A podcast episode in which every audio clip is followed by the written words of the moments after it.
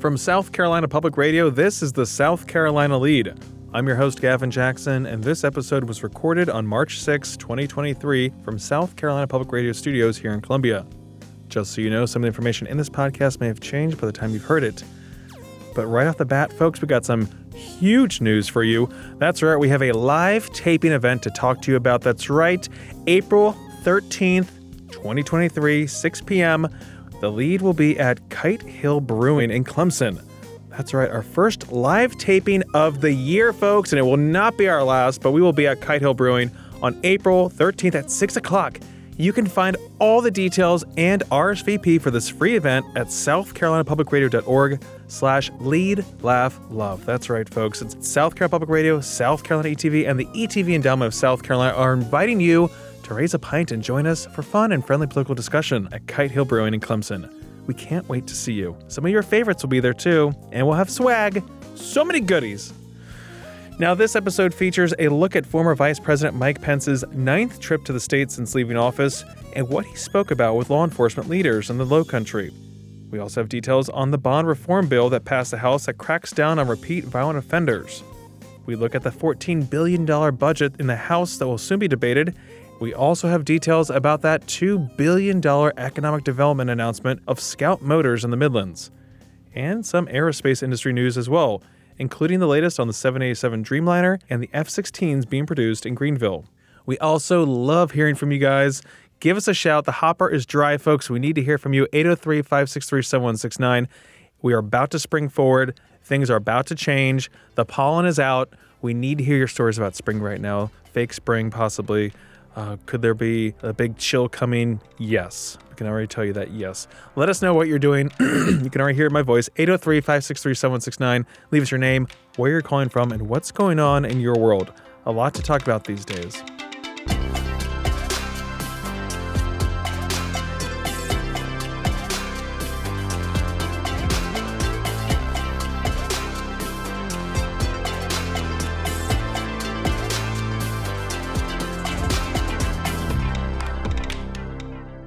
We're going to lead off with some 2024 news. That's right, Mike Pence, the former vice president and potential 2024 hopeful, made his 9th trip to the Palmetto State, where he made a stop to talk about his book at Bob Jones University and held a roundtable in North Charleston with Lowcountry law enforcement officials in the Tri-County area. I was down there with Pence and heard of the funding issues, recruitment and retention problems law enforcement is facing, as well as the fentanyl crisis affecting the area. Here's Pence. The left's war on cops, the defunding the police movement is resulting in law enforcement officers quitting in droves around this country. We are losing a generation of talent in law enforcement. And I must tell you that one of the things that I, as a dad,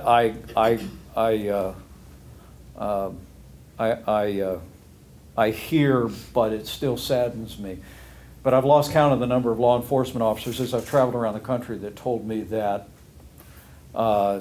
with everything that police officers deal with today, they cannot encourage their kids to go into law enforcement. And that ought not to be. The number of officers leaving police forces around the country has increased by 20% nationwide. And worst of all, I would submit to you that the climate created by the political left and by their allies in the media has also had a personal cost on police officers. North Charleston Police Chief Reggie Burgess, who hosted Pence, put dollars and cents to the issues and also talked about what his department has been doing to engage the community. Remember, North Charleston is where in April 2015, Walter Scott, an unarmed black man who was pulled over for a broken taillight, was shot multiple times and killed by North Charleston police officer Michael Slager. When folks say, well, we need to look at taking away something from the budget from a police agency, I have a $40 million budget, in my agency. 89% of that budget basically goes to salaries and benefits. So that means that 89% of a $40 million budget goes to recruiting, hiring, and retaining officers, because I have a need in my city to have officers, because I have victims that expect police officers to be there. The 11% of it goes to operating and capital. Mm-hmm. And so when we look at, when folks say that we need to get rid of law enforcement, I don't think that we should get rid of law enforcement. I really believe that the things that we've done in law enforcement, especially for the last 10 years, by listening to the community and then having more of a dialogue with the community to tell us exactly what they expect of us, those things are happening. But then on the other hand, we have the victimizations in our communities, and I cannot, in North Charleston, we cannot ignore the call for services from our victims of crime. Right. So when you're talking about taking money away from my agency, the $40 million, you're talking about taking away the men and women out there in the streets. Chief Burgess went even further by describing just what would happen if he had to make budget and personnel cuts. If I have a challenged neighborhood that we place 5 officers per shift, day, 7 at an evening, and let's say 5 in at night. Well, when you take away the numbers, when you remove the funds from me, then that means I have to let go police officers. Right. And most likely, the areas that are going to hurt the most are the challenged neighborhoods, because when you take away the numbers of officers, I have to spread all those officers out evenly, because everybody deserves to have law enforcement presence. Pence told the Associated Press's Meg Kennard, and friend of the pod, that he expects to make a decision on whether to run by this spring. Meg reports that Pence was asked whether he was making the case that he was the best choice for Republican voters who supported Trump administration policies, but not Trump now.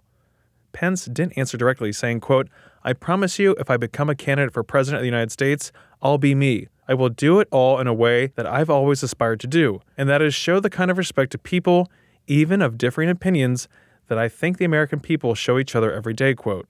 Now moving on from 2024, but sticking with law enforcement issues, House Speaker Merle Smith celebrated a big victory last week with the passage of the Bond Reform Bill H. 3532. The bill would add a mandatory 5 years to prison sentences for those convicted of a violent crime while on bond for another violent crime. It would also revoke the bond for the prior crime after the second one was committed. Here's Speaker Smith. I think we're into our 6th week of session, and as we're moving forward, we have obviously made public safety a priority in the state. Smith was joined by other Republican leaders, as well as SLED Chief Mark Keel, Solicitors Duffy Stone and Scarlett Wilson, and several sheriffs, including Orangeburg Sheriff Leroy Ravenel, who is also current president of the South Carolina Sheriff's Association. Chief Keel said while there isn't exact data on these types of repeat offenders, they are well known to law enforcement. We see case after case after case where we're talking about people getting out of jail and going out and repeating violent offenses. And I know we in law enforcement, our fugitive teams that go out and arrest people, we arrest people over and over again that's already out on ankle monitors, again for violent offenses. So I don't have a specific number, but again, we see it in every county in this state, in every city in this state, every day, where we're rearresting folks that are out on bond for violent offenses. One reporter during the press conference asked about the need for such a law when judges already have the ability to revoke someone's bond. 9th Judicial Circuit Solicitor Scarlett Wilson, whose office covers Berkeley and Charleston counties, said that's easier said than done. It's clearly not a strong enough tool, and I would encourage you, if you go to my website, you can look at all of our bond revocation motions for the past 3 or 4 years, complete with the results, complete with the judges who handle them, and you look for yourself and see what the results are. We have to send a message to the defendants themselves that this is going to mean something for them. And it may take a little while, but once they start getting popped with these sentences, once they start having bonds astreated for the full amount, for continuous offenses, we're going to see some results. But bond revocations in and of themselves are not getting the results that we need. And again, I encourage you to go look. The historical data is there for the past 3, 4, 5 years. The ones that are pending there, that have been pending for weeks, months, sometimes even years, where we don't have a hearing. The show of strength was to reinforce the state's commitment to tackling high crime rates, which have been a major issue not just in South Carolina, but elsewhere in the country, especially playing out in recent elections. H. 3532 passed with bipartisan support, with 92 House Republicans and Democrats supporting the measure and 20 Democrats voting against it. Several Democrats were concerned over the ramifications of the mandatory minimums included in the bill. Two prominent Democrats, Minority Leader Todd Rutherford and Assistant Leader Roger Kirby, did not vote on the bill. In the House Judiciary Committee on Tuesday, lawmakers will take up the Senate-approved Shield Law Bill, S-120. The bill would block the identity of drug makers that provide lethal injection drugs to the State Department of Corrections. Any purchase or acquisition of these drugs and supplies would be exempt from the State Procurement Code and would be exempt from all licensing processes and requirements administered by the Department of Health and Environmental Control or by any other department or agency of the state of South Carolina.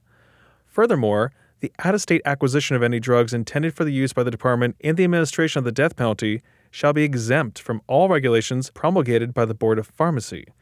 One regulation that is included in this bill is that no drug shall be used in administration of the death penalty in this state unless it has been approved by the U.S. Food and Drug Administration. Now, the bill also states that the department must order and make available the results of an autopsy of the person sentenced to death to his or her attorney. It also mandates confidentiality of any identifying information of any person or entity directly or indirectly involved in the planning or execution of a death sentence within the state. Now, this bill comes as executions have been halted in the state for nearly 12 years in attempts to restart executions through a law requiring the use of the electric chair if lethal injection drugs aren't available, or through the newly created firing squad option. Those are both being challenged in court. The state Supreme Court earlier this year asked the Department of Corrections for more information on its ability to acquire those drugs. Now, next week, looking further ahead, the House will begin debate on its $14 billion budget. Remember, the budget starts like this. Agencies submit their requests to the Executive Budget Office. They help craft that budget with the governor. The governor proposes his budget, and then the House Ways and Means Committee has the first crack at the budget, and that's where we are right now, folks.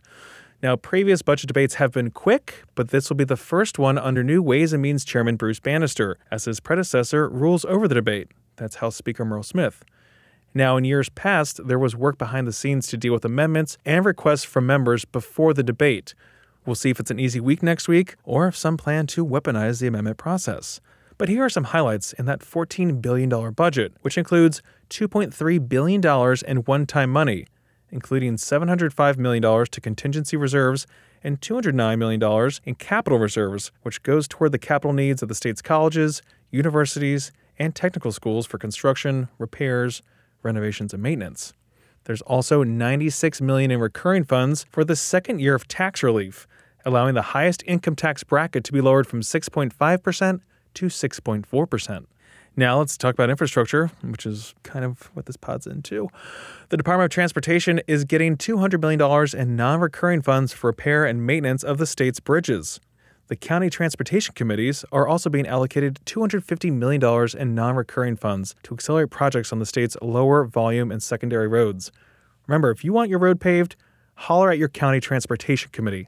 That's where it happens, folks.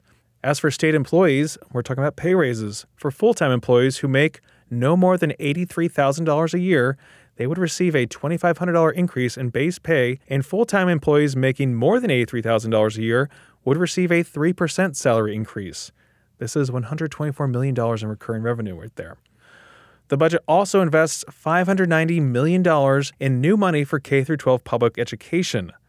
The budget provides for a $2,500 teacher pay increase across all salary levels. This also allows the state's starting salary for teachers to increase from $40,000 to $42,500.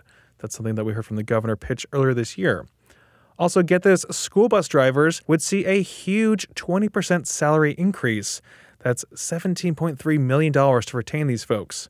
Also, the Department of Public Safety would get $14.9 million in recurring funding to provide for school resource officers, enough to provide an SRO for every school in the state. There's also millions going towards scholarships for training and retaining critical occupations in the state, as well as for tuition grants and need-based grants. So a lot there in terms of trying to retain nurses, doctors in rural areas, and also spending money to get those folks who are seeking degrees in industry sectors with critical workforce needs. So a lot there. I've just covered a couple aspects of the budget, but we'll talk more about it in the next episode as we preview next week's budget debate. And real quick, in case you've been under a rock. Disgraced, disbarred lawyer Alex Murdaugh was convicted of the June 2021 murders of his wife Maggie and son Paul. After a 6-week trial that gripped the state and nation, a Colleton County jury took around 45 minutes to find Murdaugh guilty. Judge Clifton Newman sentenced Murdaugh to 2 consecutive life terms.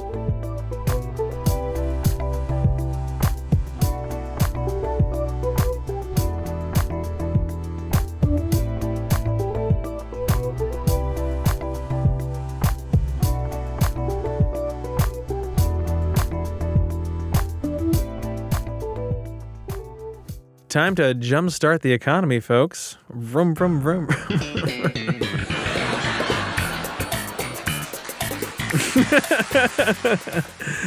No, it's an electric vehicle. It doesn't make that sound. We're going to lead off this section by talking about Scout Motors. They're makers of that next-generation all-electric trucks and rugged SUVs that has now decided to establish its manufacturing operations in Blythewood. This, according to the governor's office. The $2 billion investment in Richland County is a record and would create upwards of 4,000 jobs. The new facility would break ground in mid-2023, with production coming online toward the end of 2026. The state is forking over close to $1.3 billion in incentives for infrastructure, including an interchange on I-77, a railroad bridge, and other infrastructure such as water, sewer, and roads to the site in Blythewood. The company is also getting tax breaks from the county, all contingent upon meeting investment and employment goals over the coming years. The announcement has been heralded as transformative by Republicans and Democrats alike and has been called the BMW of the Midlands. Vroom, vroom, vroom. Moving on, Market Watch reports that U.S. factory orders dropped 1.6% in January because of fewer contracts for large Boeing passenger planes. Economists surveyed by the Wall Street Journal had forecast a 1.8% decline. Now, if transportation is excluded, orders for manufactured goods rose 1.2% instead of declining 1.6%. Now, the entire decline stemmed from a reduction in new contracts for Boeing planes. Big picture, though, according to MarketWatch, U.S. factories are taking in fewer orders and producing goods at a slower pace as demand weakens. High interest rates have made it more costly for customers to buy big-ticket items, while inflation has led to sharply rising prices. The slowdown in manufacturing could be a prelude to a broader weakness in the economy, but the much larger service side is growing at a faster clip and keeping the U.S. in expansion mode. However, Boeing did notch a massive contract in early February with Air India for 20 787 Dreamliners, that's a twin-aisle aircraft, 190 737 MAX single-aisle planes, and 10 of the 777X. That's the new version of its wide body now undergoing the certification process. Now, CNN reports that airlines do not pay full list price for commercial jets, especially when placing an order this large. But even at a discount of 50%, which is not unusual, Boeing's Air India order would mean a sale valued at $17 billion. So I think February is going to be a little bit different for those U.S. factory orders compared to January. But the Wall Street Journal reported in late February that Boeing halted deliveries of the 787 Dreamliner jets because of a documentation issue, according to the Federal Aviation Administration. The 787 is built exclusively at its North Charleston campus.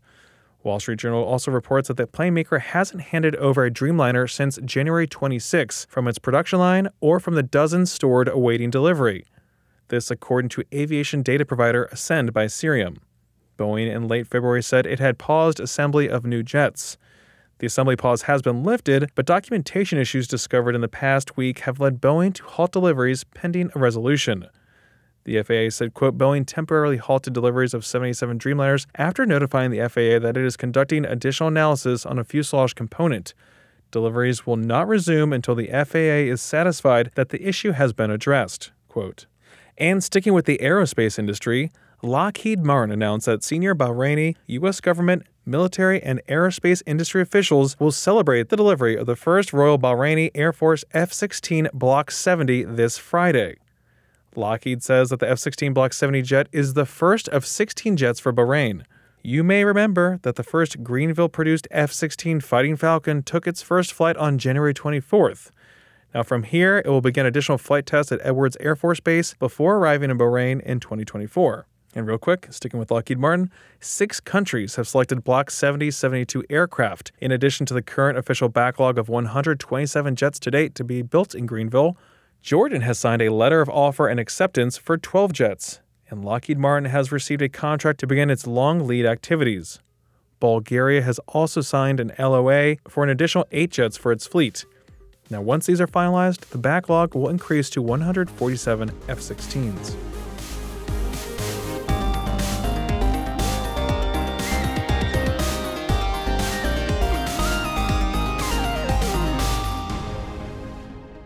Welcome to the wind down section. We made it. Our little break from the news, our little refuge from the news. It's safe here, folks. We're not going to talk about the Murdaugh trial. It's over. We've made it through. We're going to talk about dreams. And who am I going to do that with? A.T. Shire, folks. Oh, thank you. That's lead enough. Producer, that's executive enough. Producer. That's enough, everyone. Thank you so much. He's part of the 1%. Oh, yeah, we are. I am part of the 1%. Gavin is the 98%. We all know that. Well, this is the yin and yang that everyone talks about. Everyone understands creativity. Everyone knows yin 98%, yes. Yang 1%. The balance. And then there's one, there's ether. An extra 1%. And that is you. So that's why no one's called. They're like, oh, really? That's how you think of us? We need more calls. I do have one call. Don't think I've forgotten about you, Millage. I know you're in there, but I'm saving you, and you know why. Oh. Okay? That's a little tease. We're saving. It's going to come up in the next few episodes, but it is there, and I need a little bit more, okay? Okay. People, I need a little bit more, okay? Yeah, we got things happening here. Anyway, Gavin, you and I both, I don't know if they were synced for some reason, but we had dreams, sort of dream nightmares. Fever dreams. Yeah, fever dreams. I think it was pollen-induced fever dreams. You had traveled so much, so many time zones. You get back, you have a time zone-induced dream nightmare. I just realized today that I was still putting things on my Outlook calendar on Central Time, I'm still behind. Yeah. And this pollen is wreaking havoc on your internal systems. Oh, yeah. But anyway, pollen. Gavin, let's stick with your nightmare first, okay? Let's walk it through the people through. Scene setter, Monday. Yeah. It's like March 6th. It's like I'm there. Spring out of bed. I don't remember what time it was. It could have been 4:30. It could have been noon. Oh, terrible time. Could have been noon. Okay. So I spring out of bed because I'm always waking up early to go. You exclusively get my grind on. Spring out. And maybe I didn't spring out of bed. All I know is that I woke up with terror in my heart, and I thought, "Oh my God, I don't even know why." It wasn't even a vivid dream. The only thing that really kind of stuck out was that I was going bald, which. I don't. There are a few things that really strike fear in my heart. I mean, it's so topical, so it's really not that big of a thing. And of course, my bald-headed or my thinning hair listeners will understand that this is difficult. We stand you. Yes. My father has given me two pieces of advice that really stick out to me. One, he said, "Life is too short for cheap vodka," and two, smart. Never talk about a man's hair. Okay. And I respect that so much because, we're all going through different journeys. Some have the full head, some are thinning, some are receding. Yeah. I think mine's going back a little bit. I don't know. Real. But in this dream, it was spreading from the back of the head. Okay. Was this like, what's the movie Charmed?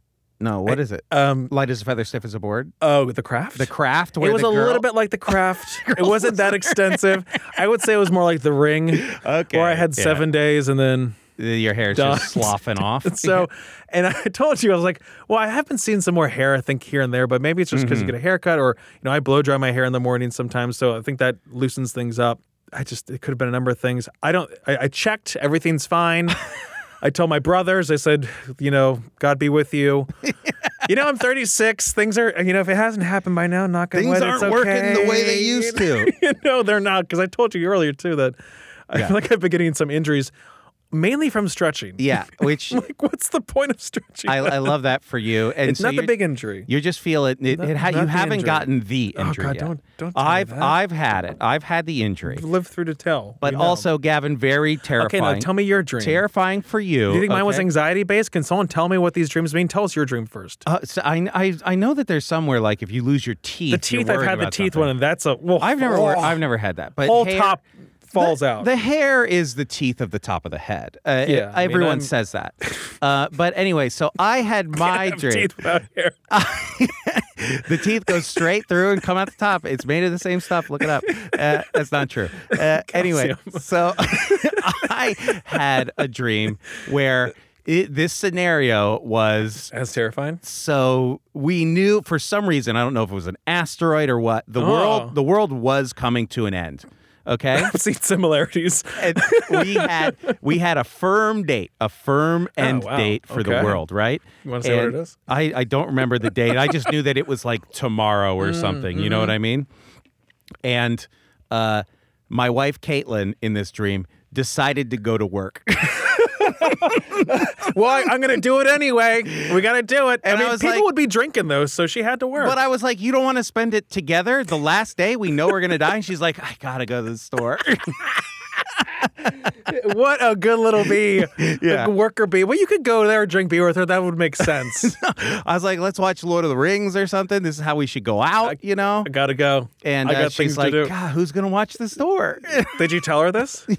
Yeah, and she got mad at me. And so she's probably going to be upset that I talked about it here. But, like, I was like, man, I woke her up in the night and told her. Hey, babe, tomorrow's doomsday. Don't go to work. Stay with me. I was just like, just in case, if this ever happens. We have a plan now. Yeah. Okay? Oh, yeah. So you locked it down. Sure. You made a commitment to it. We now have a last day on Earth plan. Aww. Where we're going to watch Lord of the Rings. Can I hang out? Yeah, sure. Come on. Come on. You'll be your first time. Hey, guys, I'm gonna interrupt your together time. Yeah, but what about me, you know? So that was... I'll be working on the podcast script in case things don't work out. If it just misses someone's going to have to report. Afterwards, you know? There's going to be fallout. And about who came crawling back. I'm going to look smart, okay? When I know that you spend time with your wife on the last day on Earth. I've already got a script written, okay? So there's that. So, people... If you had a dream the other day... Oh, tell us about your dreams. Tell us what they mean. Tell us what our dreams mean. Truly, if you do have someone... If someone here listening does decode dreams... You could literally call us up and say that you do. This is not the first time that I've asked for... I've solicited the guidance. Yes, I need a dream guide and decoder. Please call in. Anyway, Gavin... What does yours mean? Oh, I have no idea. My wife works a lot. Anyway, Gavin, hit him with the outro. Have a good week. Yes. I hope you liked Indebted, too. Sorry. I hope Guys, if you like that, let us know. I've gotten a lot of good feedback. Worked really hard on that. But anyway, Gavin, credits, go now. And, of course, also, if you didn't hear us at the top, we will be having our first live tape of 2023 on April 13th at Kite Hill Brewing in Clemson. You can get more details at southcarolinapublicradio.org/leadlaughlove. Hit that RSVP and get some more deets there. And, of course, we love hearing from you guys. We need to hear from you. That's why we have a voicemail box up at 803-563-7169. Give us a shout. We love hearing from you guys. Help us decode our dreams. Tell us about some crazy dream that you've had or some deja vu, which, as we know, is just a glitch in the Matrix. Not pushing the Matrix narrative. Pod. Anyway, you can stay up to date with the latest news on scetv.org and southcarolinapublicradio.org. And don't forget to support your local newspapers. For the South Carolina Lead, I'm Gavin Jackson. Be well, South Carolina.